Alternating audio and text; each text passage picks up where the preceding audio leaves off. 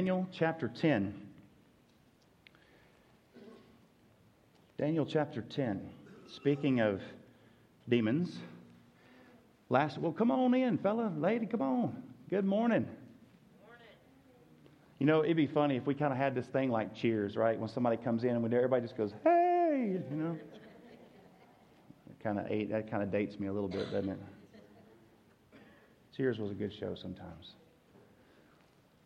Speaking of demons, the Bible is, uh, is an incredible book. It is a supernatural book. It is a book that, from time to time, allows us the ability to peer behind the veil and to see what lies behind, what lies behind what we can see with our own physical eyes and what we can hear with our own physical ears. Now, last week, you'll remember that we told you the story about Elisha and his servant, one of my favorite stories in all of Scripture because it reminds me so much of some of the anxieties and the fears that you and I can have when we're limited by what we can see. But the Bible tells us that the faithful do not walk by sight, they walk by faith. And so, as Elisha was standing there and as his servant was terrified by the invading armies that were coming in, and all he could think about was the fact that he was about to lose his life. He was never going to see his family again. Elisha looks up and he says, Oh, Lord, just would you just, just open his eyes so that he can see? And he opened up his eyes, and for that moment, he was able to unzip the tent, open the flaps, and see beyond the veil. And what did he see? He saw reality, didn't he? Amen. Now, last week I used an illustration. Y'all know what VR is? Everybody knows what VR, virtual reality. You seen these headsets? My son got him one of those, and you put it on, and you feel like you're in a whole different world. Whitefields, I know you guys got one, don't you? You put that thing on, you feel like in a whole different world. Well, a lot of times we think this is reality. But in reality, you don't live in this reality. You are a spiritual being who is happening to have a physical experience. Right now, whether you realize it or know it or not, you have VR goggles on your eyes. You say, I don't know if I believe that. Well, listen, I'm no scientist, but I read a lot. and I read from people who are way smarter than I. And I know that if you go down to the very smallest possible um, molecule or atom or whatever you want to call it. Like I said, I'm not a scientist, but I have read them. Uh, if you get down to the smallest, there comes a point when you try to get so small that you cannot get any smaller. You get into what's called quanti.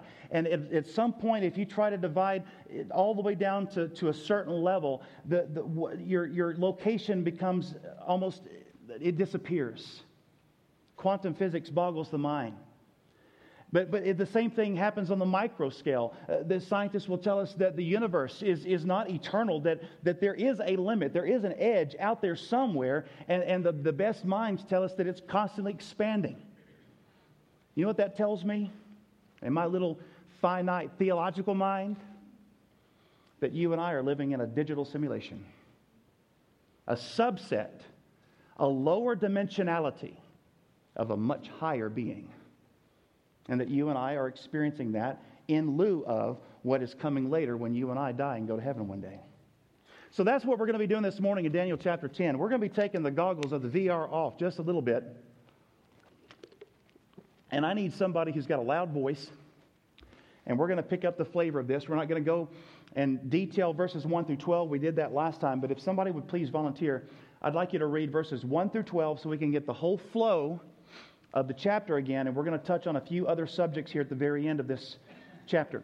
Can I have a volunteer to read? To okay, thank you. Oh, that's right. I had the mic up here. Thanks, David. Sandy? All right. Chapter 10, verses 1 through 12. Okay, from the New American Standard Version. All right, thank you.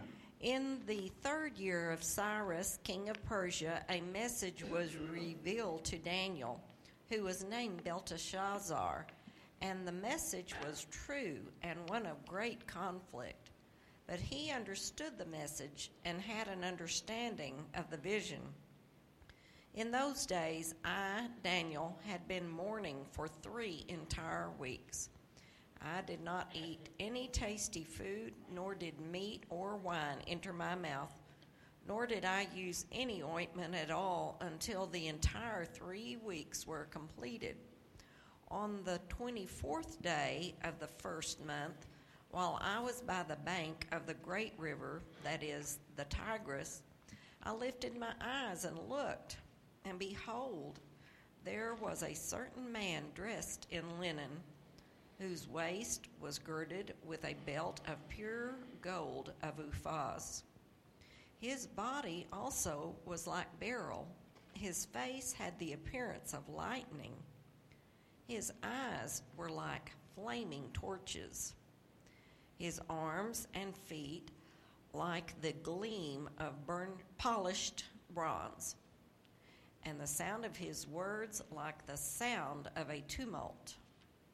Now I, Daniel, alone saw the vision while the men who were with me did not see the vision, nevertheless, a great dread fell on them, and they ran away to hide themselves. So I was left alone and saw this great vision. Yet no strength was left in me, for my natural color turned to a deathly pallor, and I retained no strength. But I heard the, wor- the sound of his words, and as soon as I heard the sound of his words, I fell into a deep sleep on my face, with my face to the ground. Then behold, a hand touched me and set me trembling on my hands and knees. He said to me, O Daniel, man of high esteem, understand the words that I am about to tell you and stand upright for I have now been sent to you. And when he had spoken this word to me, I stood up trembling.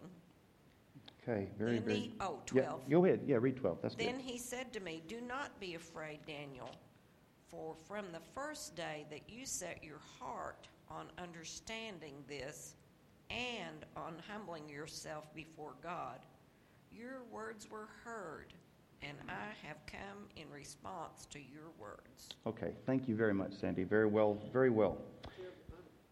Please, yes. Here last week. Yeah. Are we to understand from context that he's mourning over the egg? Are we to understand from context that he's mourning over the exile? Is that what the three weeks of mourning is about? The exile has ended by this point. This is the third year of Cyrus. And, and we know that Cyrus has already um, release the captives, right? So, uh, if, if, chronologically speaking, Ezra, Nehemiah, that, that kind of time period, Daniel is in his upper 80s. He's um, chosen to stay, or we think we, he's chosen to stay in uh, Persia at this time. The question is, what is he mourning over? I don't know specifically what he's mourning over. I have a sense that he is trying to understand the breadth, the, the gravity of all of the revelation that he received in chapter 9. That's, that's, my, that's my thinking. I don't know. I, it could be he's still uh, mourning over the situation with the captivity, but by now, if you remember when we were in Daniel chapter 9, he was fasting and praying about that, right? About the captivity. And he had calculated the years of, that Jeremiah had said, and he knew it was close. And and he's, he's really just focused on fasting and praying for that. And that's, that's how they tried to capture him and uh, threw him into the lion's den, that whole thing. That's, that's when that happened. And that was three years earlier than this event here. Um, and so I don't think so. Um, but so far, you remember, he's had these encounters over the course of his entire life. Daniel chapter 2, Nebuchadnezzar's dream. Daniel chapter 7, the visions that basically confirm and expand upon those earlier visions. Several times, we've already seen that Daniel has just been overwhelmed by these experiences. And, and the last time he had these experiences, he said, I don't understand. I was left undone. I couldn't eat for weeks. And so, my personal conviction is he's still poring over that. And here's why I say that because Daniel chapter 10 is a setup for the revelation, the further expansion of that revelation from Daniel chapter 9. We're going to see that in chapter 11 and chapter 12. So, based upon the answers that the angel gives Daniel, I deduce from that that that's what he's focused on in his prayer. So, he has this overwhelming dream, and he, he says that just rocked my world for yep. three weeks. And then he goes into the, for the explanation. comes Yes. to him. So, okay. Yeah, so, he- so yet again, Daniel is fasting and praying. And do bear in mind, he's been fasting and praying for how long? For three weeks now. Okay? And this angel, which again, we don't know who this angel is, he's not named here. Um, some people assume that he's Gabriel, but we can't really assume that. We don't know. He's already met Gabriel twice, so you would think if it was Gabriel, he would have said, Hey, Gabriel came back and met me. All right. But we don't know for sure. But here's what we do know for sure Daniel is, is, is determined to go to the Lord to receive revelation about the things that the Lord has shown him because he wants to understand. And that's where we pick up here in verse 13. Now, look at what this angel says to him. He said, I would have been here sooner, but the prince of the Persian kingdom resisted me for 21 days. Now, who is that? Mm-hmm. That's right. Because again, this is like we talked about last week, Arthur. Is this Cyrus? No. The, the, the physical prince of Persia is Cyrus. But what he's talking about is the power behind the nation of Persia, the kingdom of Persia. Now, this gives you a little insight into something, doesn't it? That there are principalities and powers that, from the dark side, from the, from the side of the enemy, has built a hierarchical structure, if you will. And there are powers behind kingdoms, powers behind nations. Yes, go ahead, David. No, interject anytime, please. Do you think every spiritual power behind nations are opposing God? Because I, I mean, and you look at the history of the world; it's it's basically warfare. It is. So, uh, are there maybe better? Are there any nations that you think have a spirit of being on God's side? Okay. Well, Israel, sure. Uh, Michael is, is the archangel, and he is known in the Bible as the protector of Israel. Um, so there's that. And again, we're, we're trying to conjecture based upon really little bits of info, but my opinion is yes. Uh, my opinion is yes. Uh, because if you remember in the book of Genesis, it says that, that nations were divided into 70 nations, and they were divided according to the 70 sons of Jacob, right? The 70 sons of Jacob that went down into, um, went down into Egypt, right? And there, you get the sense that these 70 nations also um, fall under the authority and under the realm of the enemy, of Satan and his fallen angels. Because remember, God has always kept a slice of humanity for himself, right? The nation of Israel, that's his. And that's his to sovereignly do with as he will. And I get the sense from Scripture that the enemy can't do anything about that. That's under God's sovereignty, right? But he's going to use the nation of Israel to affect the rest of them, to affect the rest of us. And I'll, I'll get into a little bit more conjecture about um, principalities and powers here in just a moment. Let's go a little bit further. Look at verse 13 again. So then Michael, one of the chief priests, came to help me. So Michael comes along to help me because I was detained there with the king of Persia. Now I have come to explain to you what will happen to your people in the future, for the vision concerns a time yet to come. See, he's, he's mourning, David, I believe, he's mourning because of his people. Think about what God just revealed to him three years earlier in the book of Daniel, chapter 9. He's already been mourning about his people already. They just went through 70 years of captivity. They have gone through, uh, imagine what we know looking back at Hitler thinking, wow, what have the Jews gone through? Well, think about from his perspective after 586 BC and the destruction of the temple and the wiping out of hundreds of thousands of Jews and the taking into the captivity and the destroying of families. Wouldn't you be concerned about your people? And what if, the, what if the Lord had sent an angel to you and said, I see where you are, America, and, and I'm going to get rid of all the wickedness that's in America, and I'm going to restore you to your glory again. But guess what? It's going to happen again. And sometime in the future, it's going to get destroyed again. And your people are going to be murdered again. And you knew that was coming. But you didn't know how to handle it. What do you do with that kind of information when you know what's coming? It's hard to deal with sometimes. And I can tell you from dreams and visions that the Lord has given me and many others about things that are coming in this nation. Sometimes it's hard to deal with and act normal when you know what's coming. So he's mourning. He says, Lord, I need, I need more information. I need to know what to do. I need to know what's going to happen. I'm concerned about my people, Lord. You've given me enough vision to see this far, but, but that's not enough, Lord. I want to see what's going to happen. Are we going to be okay in the end? That is the content of chapter 11 and 12. And that's what we're going to get into here in just a moment. Now, Michael is called a chief prince. He's known in the Bible as an archangel. What is an archangel? There's, uh, there's three archangels mentioned in the Bible. Can anybody name them? I'm curious. Gabriel, Gabriel, Michael, and who? Now, Raphael is not mentioned in Scripture. Not mentioned in Scripture. But we know him, right? He was also a Ninja Turtle. I'm kidding. I, I thought you might appreciate that because that's more kind of our level, right? All right. anyway, I'm sorry. My wife says, please don't crack jokes. They're really not that good. Um, some people conjecture, I usually get the sympathy laughter too, so that's good. If I don't get one, I get the other. Um, some people conjecture that the third archangel in the Bible is Lucifer. Lucifer. I don't hold to that view because there's a scripture I'm going to take you to in just a moment that calls him something different. Apparently, in the scriptures, there is actually another class of angels. Only four of them are mentioned in the Bible, and they're called cherubim. Now, those are not, when I say cherub, what do you automatically think of? Those cute little fat babies with wings. No, no, no, no. That's the Renaissance, and I don't know where that came from. That's not cherubs. Okay? We'll talk about those guys in a minute. But understand the analogy here. I'm going to use a little football analogy, and I'm probably going to get it wrong because I don't know much about football. But here's a guy, here's an angel, and he's running the ball to Daniel, right? And he's a certain class of angel. But on the other side, like again, I, I, grew up with boxing, not football. Who's the guy that comes in to try tries to stop that from happening? Is it a linebacker? Okay, here comes a big linebacker, and he stops him right there, right? And he and, and what, you call that? Interference? Come on now, guys. I, I, okay, so so there, so he's keeping that ball from getting down to the end zone, right? I don't. I see. Listen, in my family, we, we grew up with boxing and mixed martial arts. Go back to Ninja Turtles. I was doing better with that. That's true. But all of a sudden, here comes Michael. Now, Michael's a big dog, right?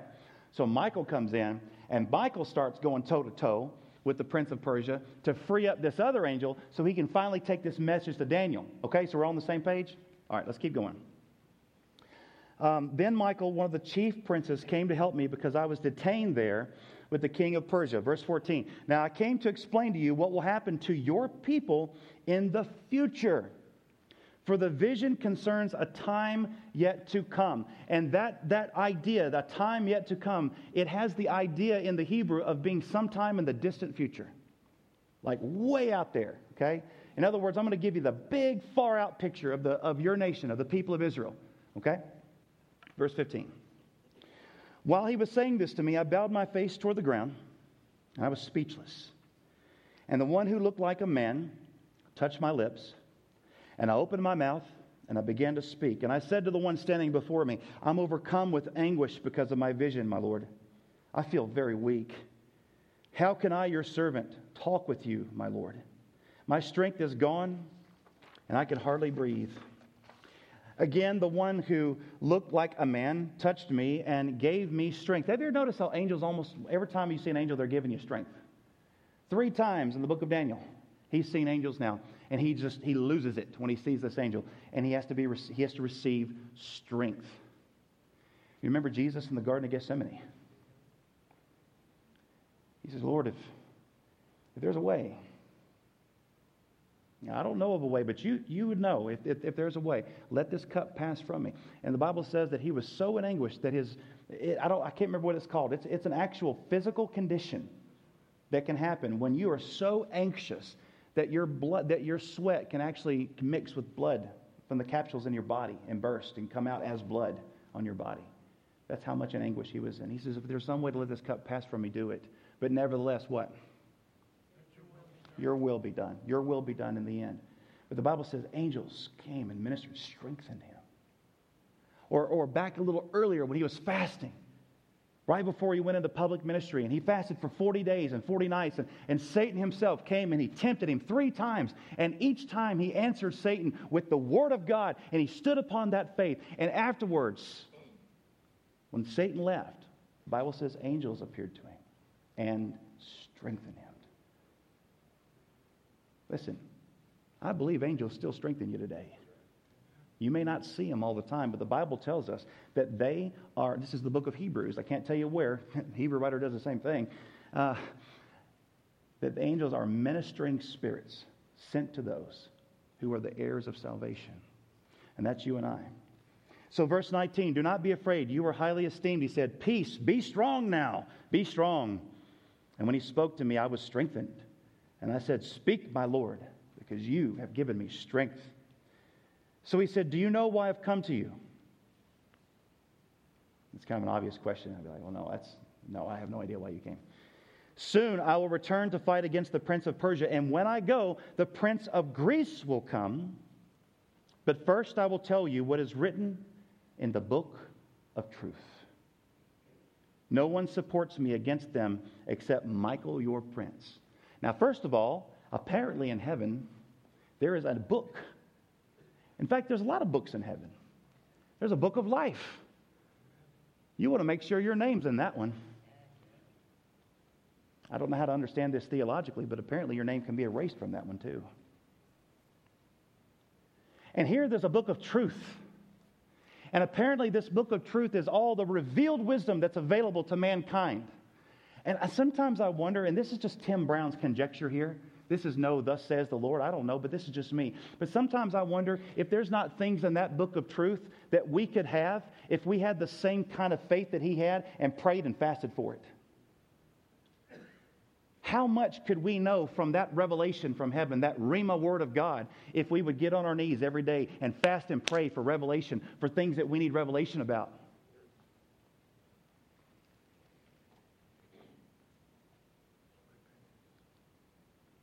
So now this angel is about to give Daniel some information. And the angel says here that after that, he's going to have to go back and fight against the prince of Persia. Now, who's, I mean, uh, you fight against the prince of Persia. And not long later, he says the prince of Greece is going to come. Now, I find that fascinating because the Persian Empire at this point is just getting ramped up. Greece is 200 years from now. but see, time don't matter when we're talking about that next realm up there, right? So he's going to go up there, he's going to fight against this prince, and somehow this prince is going to be moved out of the way, and that power vacuum is then going to allow another principality to step in, which is going to cause the rise of the Grecian Empire. Do you think the Roman Empire might have had one too?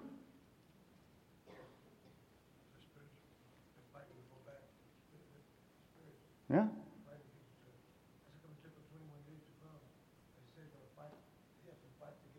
That's right. And Arthur, isn't it amazing that when you think about what's going on in that realm that we can't see, right?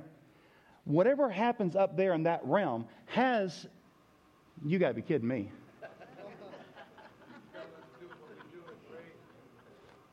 We're just getting started. Okay, but whatever happens up there, it has results here, right? Whatever is going on up there, it has results here. And you have the sense when you're reading this story that as Daniel fasts for three weeks, what happens down here also has effects up there. Have you ever wondered what would have happened if Daniel had fasted 20 days and not 21? He didn't quit. And, and you seem to get a sense that there's somehow that Daniel's fasting I don't know, David, maybe you can speak to this a little bit. I, I'm, I'm really confused on this. But you get a sense that Daniel's fasting here on the earth, him pouring out his human strength, his physical strength, his spiritual strength on the earth, is somehow causing what happens up there to, to it makes a difference somehow. Yeah. The question is are we fasting and praying?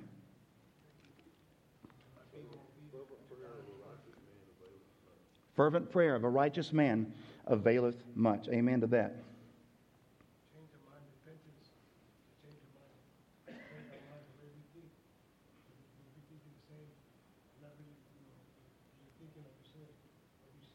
Mm-hmm.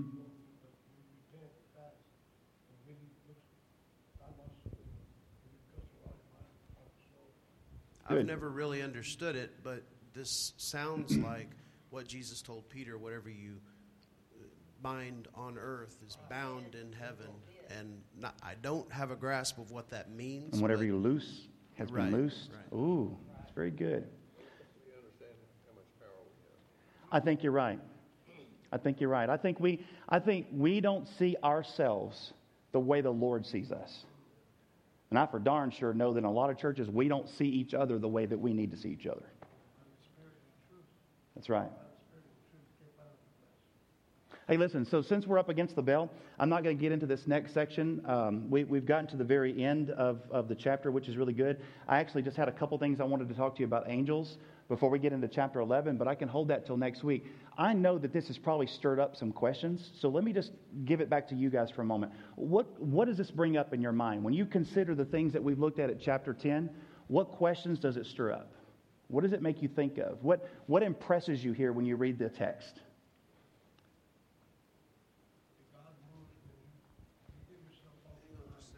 Here, will give you the mic so we can get you on the mic. It's like you're, you're giving yourself all completely to God. You're, you're not, you're not, what he's meaning by fasting is not nothing of the world, like, you know, no food, like you said, no good eats or no that. You know, you're fully being praying to God and, and giving yourself fully to him with your mind, body, and spirit. Not, nothing from the world, like whatever we do, anything that you do normally in your own life that you're doing, yeah, the phone, the TV, whatever such that you do, God wants you to completely give your, your, your full attention to Him with your body, mind, and spirit to Him. And the fasting makes God's, um, you're, you're, you're, you're, you're seeking Him only Yes. at that time. You're, you're, you're, you're, you're giving Him respect. God doesn't want you to fear Him in, in a way of fear, like you're scared of Him. He wants you to respect Him and to, and to uh, you know, Jesus came on the cross. He gave his only begotten son. He gave his only begotten son. You know, he he did all that for us. Mm-hmm. You know, you, and then you know it, it makes me cry each time that somebody brings that up. You know about Jesus because, you know, he he he endured a lot on that cross.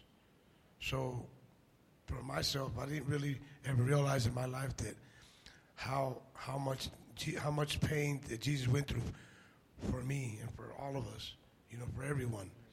And and we need to deny ourselves, pick up our cross, and that's what you know we need to do. And then at the same time, you know, if we really repentance means literally to change our mind, the way we think, the way we do things, and and and we need to really get like like um, Daniel, get under it, and and if he you know if he did it, I mean, God gave him the strength. It's not really him, his strength. is God's strength That's that does right. it. It's it's it's it's the it's it's the spirit. God wants us to go with Him in spirit and in truth. You know, um, I don't know how. I mean, like I said, I've never really read the whole Bible, come, but um, that's what I I I, I feel that the Spirit is speaking to me. Good. In that Thank you, brother. Does anybody have anything uh, burning on their chest to say before we close? Okay, let me say this. Um, when I teach um, spiritual disciplines, you know, we, we had a. Uh, what, what are you doing? Saying you're not right. Um, whenever we whenever I teach spiritual disciplines, if you remember uh, earlier earlier in the spring this last year, we we taught a series about 14 or so sessions of 95.5 time, quiet time with the Lord, learning how to hear His voice. Um, we didn't really talk a whole lot about fasting. Um, I want to share this with you because it's an example, not because I'm trying to draw attention to myself. And I could easily go and probably have 10 other examples in the audience right now. But last week, uh, I felt called to go into a three day fast. And my kids inevitably were like, Well, why do you do this, Dad? You know, especially the little ones. Why, why are you doing this? Why are you doing this? And, and the, the example is simple. Fasting, what it does is it turns down the noise of your flesh, right? It turns down the noise of your flesh and it tunes the ears of your spirit so that you can hear more clearly. That's why Daniel's doing this. And it's not taught today. And I remember growing up, and, and when I was growing up with my experience of churches of Christ, I was like, they're like, oh, fasting, that's Old Testament. You don't worry about that. That's back in then. Listen, His people are our people. Daniel is one of us. We are one of them. We've been identified with the nation of Israel. These things are written for your learning. And I want to tell you that there are things that are written in the heavens book of truth that He wants you to know. And the only way you're ever going to know what's in that book of truth is if you go before the Lord and you fast and you pray and you seek Him with all of your heart. Over time, you will receive revelation from heaven, just like Daniel. It may not be the same content, but I guarantee you that revelation will be for your benefit, for your family's benefit, and for your future. Amen? All right. The Lord bless you. The Lord keep you. The Lord cause his face to shine upon you. The Lord give you peace as you go. Father, I pray uh, for this body, for myself. I pray that you would continue to give us wisdom and transformation in our hearts and lives. Be with us as we get ready to worship your holy name. And we say this in the name of Jesus, your Son. Amen. All right, God.